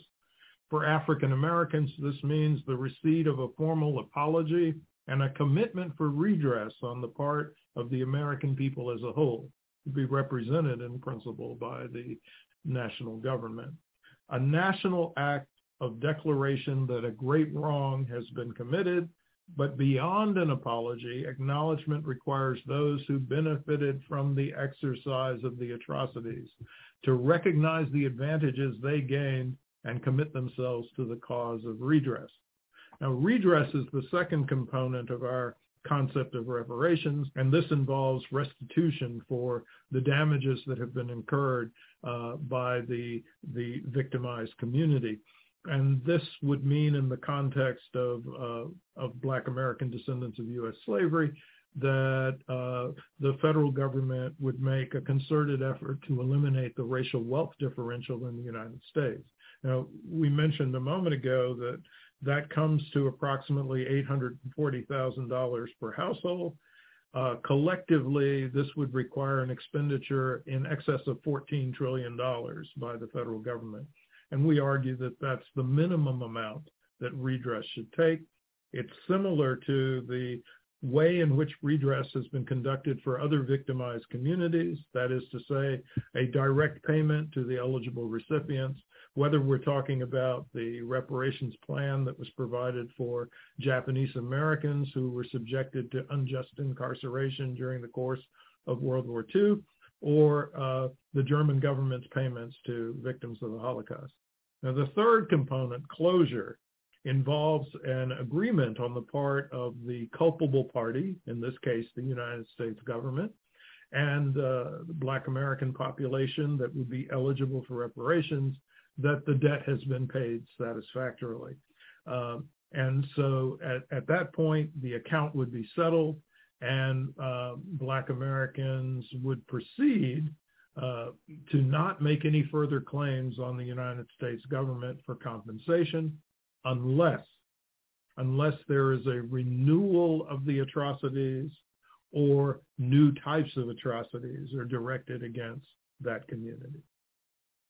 We want to talk a bit briefly about some of the um, some of the claims that people make, uh, you know, in opposition for, uh, to reparations. And um, you know, one of those that we hear frequently is, uh, well, first of all, just this whole concept, this whole question, this notion of slavery reparations. Um, I mean, as we've said, we're not talking simply about slavery. I mean, slavery is the whole from which everything, you know, it's a, uh, you know, which everything's uh, the catalyst from which everything sprung. But we're talking not just about slavery, but also about, you know, a hundred years, you know, nearly a hundred years of legal segregation and white terror campaigns, and also about, you know, all of the injustices, all the atrocities and harms that are are still happening today. It's not as if we've ever reached a point where where um, those kinds of atrocities ceased. Mm-hmm. And in fact, in the second edition, mm-hmm. we had used the language reconciliation, mm-hmm. and we changed it in the second edition to conciliation. Exactly. Because there was never any previous moment of right.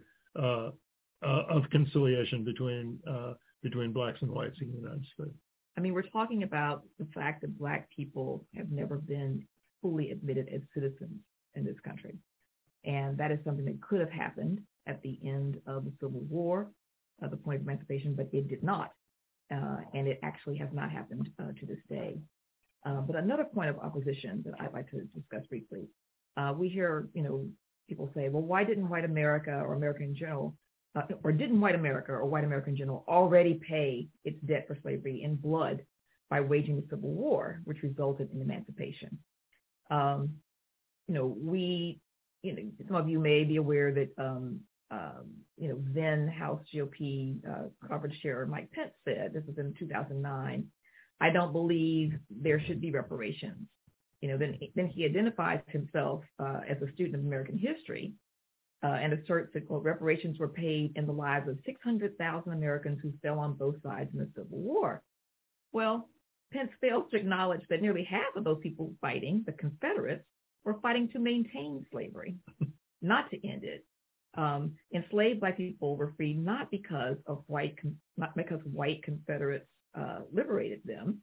They were freed because the Union military forces, which included more than 100,000 black men and women, won the war. Um, some contend that blacks already had received um, reparations in the form of Obama, uh, Barack Obama's election as the 44th president of the United States. Um, you had Pence and uh, Senate Majority uh, Leader then Mitch McConnell making this claim uh, at the same time, time, time period. Even though majority of white Americans voted against Obama, 39% of whites compared with 19% of blacks and 71% of Latinx. If by black reparations you mean the elimination of the huge gulf in black-white wealth, which we do advise, Obama's election, for all of its salutary effects, did not significantly move that needle. Um, you know, you had, uh, again, Mike Pence talking about, uh, you know, re- Republican policy initiatives with regards to economics and healthcare and energy issues. Uh, but in fact, none of this translated into uh, material advantages or full citizenship for Black people. Um, so back to this notion that slavery was not so long ago. Um, you know, we memorialize plantations across the American South. It's a very big business. Um, you know, wedding destinations, family reunions. You know, all too often the central essential black presence on those plantations is downplayed, or the institution of slavery is described as benign, or that blacks were delighted by the association. Uh, this notion that slavery is not so distant falls away when one looks at the institution from a generational standpoint. Um, we include um, uh, stories uh, from one of our favorite uh, uh, consultants, Hortense McClinton, um, who is the daughter of an enslaved person. So this is a living person. She's what, 104? She's 104 now. 104 years old now. Uh, we spoke to her about 10 days ago on the phone. She had called us to discuss, uh, you know, some of the recent uh, events related to the um, the January 6th uh, congressional hearing. Um, but yes, her father C. Brown James King was an infant when slavery ended. So he was born enslaved. Yeah. He was uh, born in January 1865. Right. Yeah. Um, but, you know, she is one of at least four people that we learned about over the course of researching from Here to Equality who were the children of people who were enslaved, including my grandmother, uh, my mother's mother. Um, you know, another uh, of these 21st century children of enslaved black Americans is Ruth Odom Bonner, whose father, Elijah Odom, was born enslaved in Mississippi and later would become a physician. Um, his daughter Ruth became active in the civil rights movement in her hometown of Cleveland. Um, we remember her because the Smithsonian Institution and then President Obama and First Lady Michelle Obama invited her and members of their family, three generations of their family, to ring the Freedom Bell at the dedication ceremony for the National Museum of African American History and Culture in September 2016.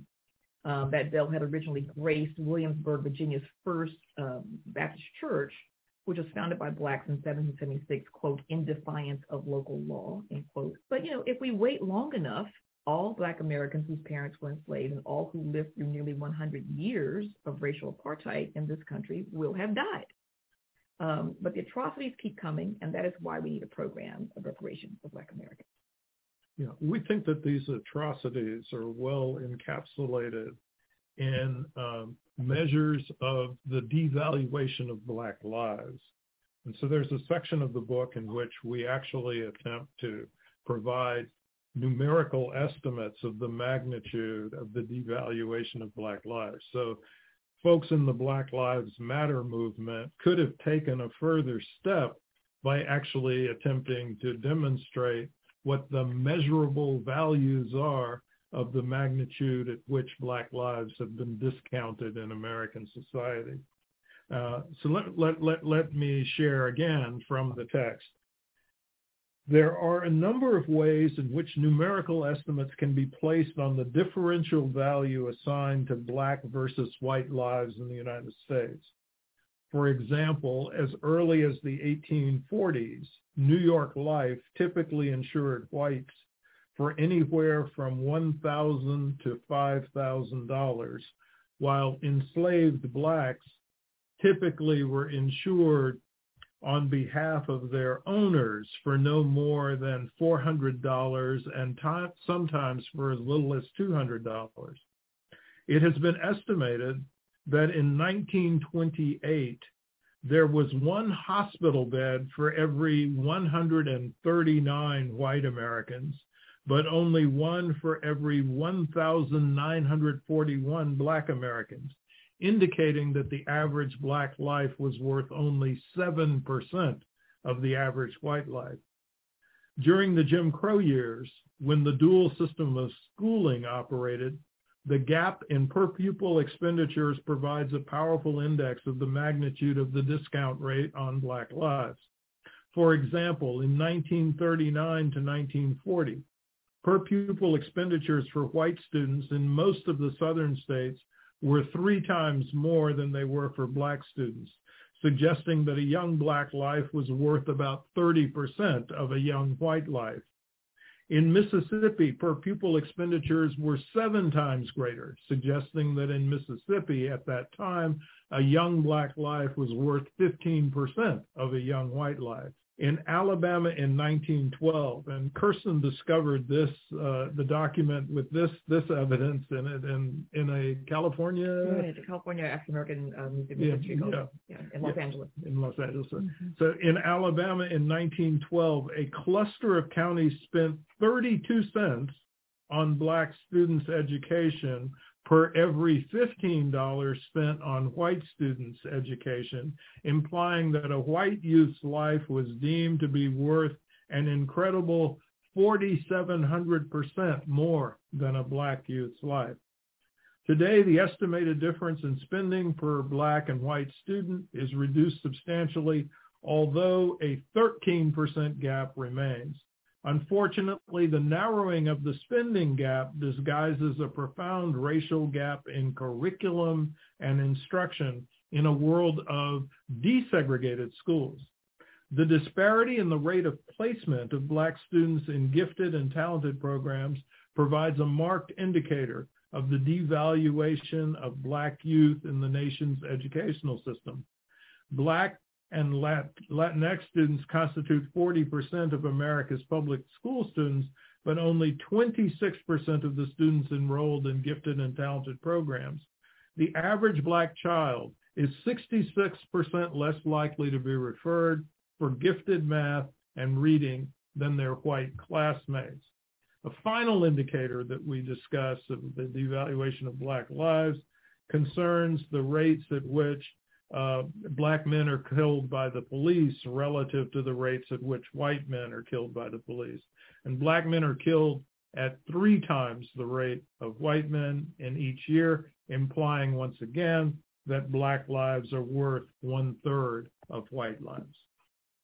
Do you want to talk a bit about our beliefs about black prosperity? Yes. Okay, that's a good suggestion. Uh, yeah, there's uh, maybe maybe you should read this section of the book, but uh, the American public, when we talk about the importance of the racial wealth gap, it's also valuable to note that the American public has no idea how large that gap is. In fact, the American public generally doesn't have any idea how large the disparities are between blacks and whites. So there are many, many Americans who are walking around on the assumption that uh, either blacks have caught up with whites or are actually doing better than whites on most of the material indicators that are relevant to the quality of our lives. Um, I think maybe we should try to conclude include some other um, claims, some other some other forms of opposition oh. in, the given in the interest of time. Okay. Okay. So you know one of the the problems uh, in addition to the federal government's um, uh, decision to renege on those 40 acre land grants that were promised to the newly emancipated white people at the end of the Civil War, um, while simultaneously providing 160 acre land grants to white Americans, uh, including uh, recent immigrants from Europe. So basically, the federal government was investing in the wealth of white Americans while actively de-investing, uh, you know, in the wealth of black people. Uh, so not only did the federal government uh, not make good on its promise to give black people a leg up, you know, to give them a grub stake, uh, to help them along that road to full citizenship, um, it also did not uh, punish the traitors. It did not punish the rebels. It did not punish the secessionists uh, as uh, initially um, was expected. Um, and so we want to want to read a little bit more from our book uh, from Here Equality and talk about, you know, what the radicals, the radical Republicans uh, expected, and indeed what many, many of the Southerners expected, the, you know, the defeated South, uh, what they expected in terms of the requirements for them to be readmitted to the Union. Um, so the radicals, uh, we say in, in, from Here Equality, in Lincoln's party had no compunction about labeling the rebels as traitors. Uh, the radical Republicans were seeking a comprehensive, and this is our term, deconfederatization of the American South. Uh, I quote uh, the radicals, abolish, yes, abolish everything on the face of the earth but this union. Free every state, slay every traitor, burn every rebel mansion. If these things be necessary to preserve this temple of freedom to the world and to our posterity. So this was the rallying cry of Thaddeus Stevens, uh, he was the conscience of the radicals. Uh, and this is what he, uh, the argument that he raised during the speech he gave when he won renomination for his congressional seat in 1862. Um, but there have been numerous incidences um, where, you know, um, Southern American soldiers, and not just Southerners, uh, Northerners as well, have flown the Confederate flag uh, in the 20th and 21st century battle sites of Vietnam, the Gulf War, Iraq, um, you know, the flag, you know, until recently was quite ubiquitous in many public places. And some of you may have seen, you know, no small number of individuals who uh, stormed the, the Capitol on January 6, 2021, uh, carrying Confederate flags and wearing um, Confederate insignia. Um, so, you know, this this is um, this is infatuation with the Confederacy is very much with us. And this is very different from what you see uh, in Germany, for example, um, where uh, you know it, it, did not happen immediately. Um, you know, where the government decided that they needed to uh, to censor the Nazis and to remove from public spaces the symbols of Nazism. Uh, but that it, it, hasn't happened here yet. Um, you know, we haven't had a, a, a, movement to this day to um, to say that this is not who we are as Americans. This is not where our values lie. Uh, in fact, our actions, uh, you know, basically say the opposite that we value the Confederacy, that we that this lost cause ideology is something that all of us share, which are absolutely not true. But until we have a formal, official, um, you know, um, removal mm-hmm. of these uh, symbols, uh, when we are no longer talking about these people as patriots, we are no longer memorializing them uh, as heroes. Uh, you know, then and only then will we be able to move, uh, you know, in a positive direction in terms of full citizenship for Black Americans of U.S. slavery. Uh, to conclude our presentation, I think it's important to say that if you can imagine a future, that's an important step on creating in creating that future. And so one of the tasks of our book was to provide a plan for reparations so that we could aid in the process of building that imagined future and bring it into fruition. So we think reparations for Black Americans whose ancestors were enslaved in the United States is achievable. And it is just as important today as it was at the end of the Civil War. And so as a consequence, we'd like to point uh, those of you who are in the audience and other folks who will listen to this uh, podcast in the future to chapter 13 of our book, where we outline how reparations can be done and how reparations should be done. And we'll also like to refer you to the preface for the new paperback edition of the book, where we also present a more compact version of our plan that we discuss in chapter 13, and where we also reject HR 40 as a route to true reparations, and we reject this wave of piecemeal local reparations initiatives, and we put reparations in air quotes here, as a route to true reparations.